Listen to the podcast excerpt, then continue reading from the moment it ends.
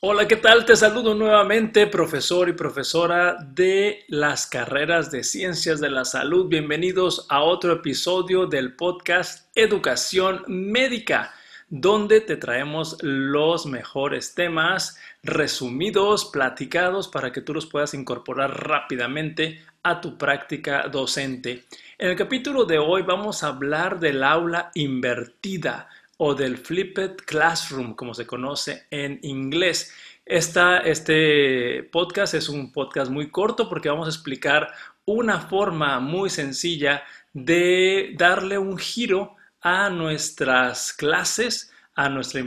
impartición de clases en el aula, sobre todo ahora en contextos a distancia o virtuales. Pues empecemos a describir esta técnica del aula invertida. Pues quiero compartirte que es una variante, es una pequeña variante de la clase tradicional, la clase donde el profesor dicta una serie de temas y subtemas y los explica frente a sus alumnos. Sin embargo, el toque o el giro que se le da a esta aula invertida es que nosotros tenemos que diseñar actividades para que el estudiante empiece a relacionarse con el contenido del tema o de los temas que vamos a tocar durante la clase, pero lo haga desde su casa o lo haga con una preparación previa y el estudiante con esta técnica de aula invertida llega al aula ya con un contenido eh, estudiado, leído o procesado de acuerdo al nivel que nosotros lo hayamos pedido o solicitado. Para esto requerimos programar una secuencia de aprendizaje lo más lógico posible, lo más orgánico, como se dice ahora, donde el estudiante haga algo de una manera fácil, de una manera llena de instrucciones o de indicaciones muy precisas para que se logre lo que el profesor o profesora quiere que eh, toque, investigue o avance desde su casa. Para esto se tienen que programar algunas actividades previas pero esas actividades previas quiero pedirte a ti, profesor y profesora, que dediques suficiente tiempo para diseñar esta actividad. Yo sé que es muy fácil encontrar un video en YouTube o encontrar una lectura en una página de internet o en algún capítulo de un libro y esto sería algo, como diríamos, muy fácil de realizar. Sin embargo, para que el aula invertida tenga más sentido, necesitamos que el estudiante, además de acceder a ese material, haga algo con él. Para esto se requieren generar unas cuantas preguntas detonadoras de aprendizaje o instrucciones muy precisas para que después de que el estudiante se haya relacionado con ese material que estás poniendo a su disposición,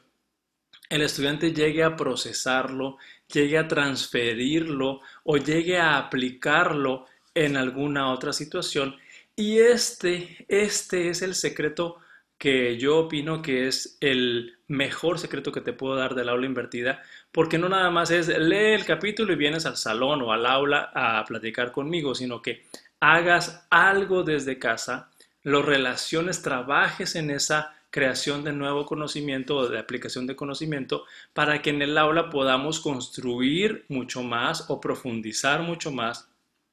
el conocimiento que estamos queriendo lograr en nuestros estudiantes. Para esto, nosotros, como mencionamos, podemos hacer uso de videos que ya estén disponibles o, si eres un profesor muy creativo, puedes hacer tus propios videos dando tus propias explicaciones o dando algunos tutoriales o información valiosa para tus estudiantes. También puedes remitirlos o referirlos a algunos sitios donde van a poder encontrar material para leer pudiéramos pedirle un trabajo en, forma individual y para eso hablar de trabajos pueden ser de resúmenes, eh, viñetas, tarjetas, mapas conceptuales o, alguna clase preparada para que el estudiante pueda llegar a compartir conocimiento en el aula. También podemos hacer trabajos en equipo para que ellos colaboren y juntos construyan el conocimiento y lo traigan al aula. Con esta técnica de aula invertida, el profesor va a tener la experiencia de que el estudiante no llega en cero o con cero conocimiento o cero dominio del tema que toca a abarcar en, la etapa del curso eh, o de la asignatura que estamos impartiendo.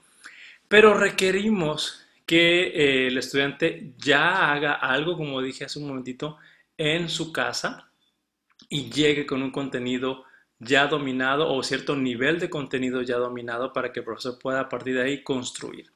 En este caso, ya cuando estamos con la experiencia en el aula, el profesor o la profesora pudiera enfocarse en los puntos más relevantes del tema que se está aprendiendo o pudiéramos llegar a afinar el conocimiento si es que no ocurrió de la forma que estamos eh, pretendiendo, podemos eh, mejorarle algunas dificultades de entendimiento o comprensión de los temas a los estudiantes, podemos organizar mucho mejor las ideas y pudiéramos llegar a aplicar ese mismo conocimiento en otras situaciones. Así que yo te quiero recomendar que en esta educación a distancia te atrevas, utilices el aula invertida o el flipped classroom para que tus estudiantes tengan la oportunidad de vivir otra experiencia. Sin embargo, quiero repetirlo,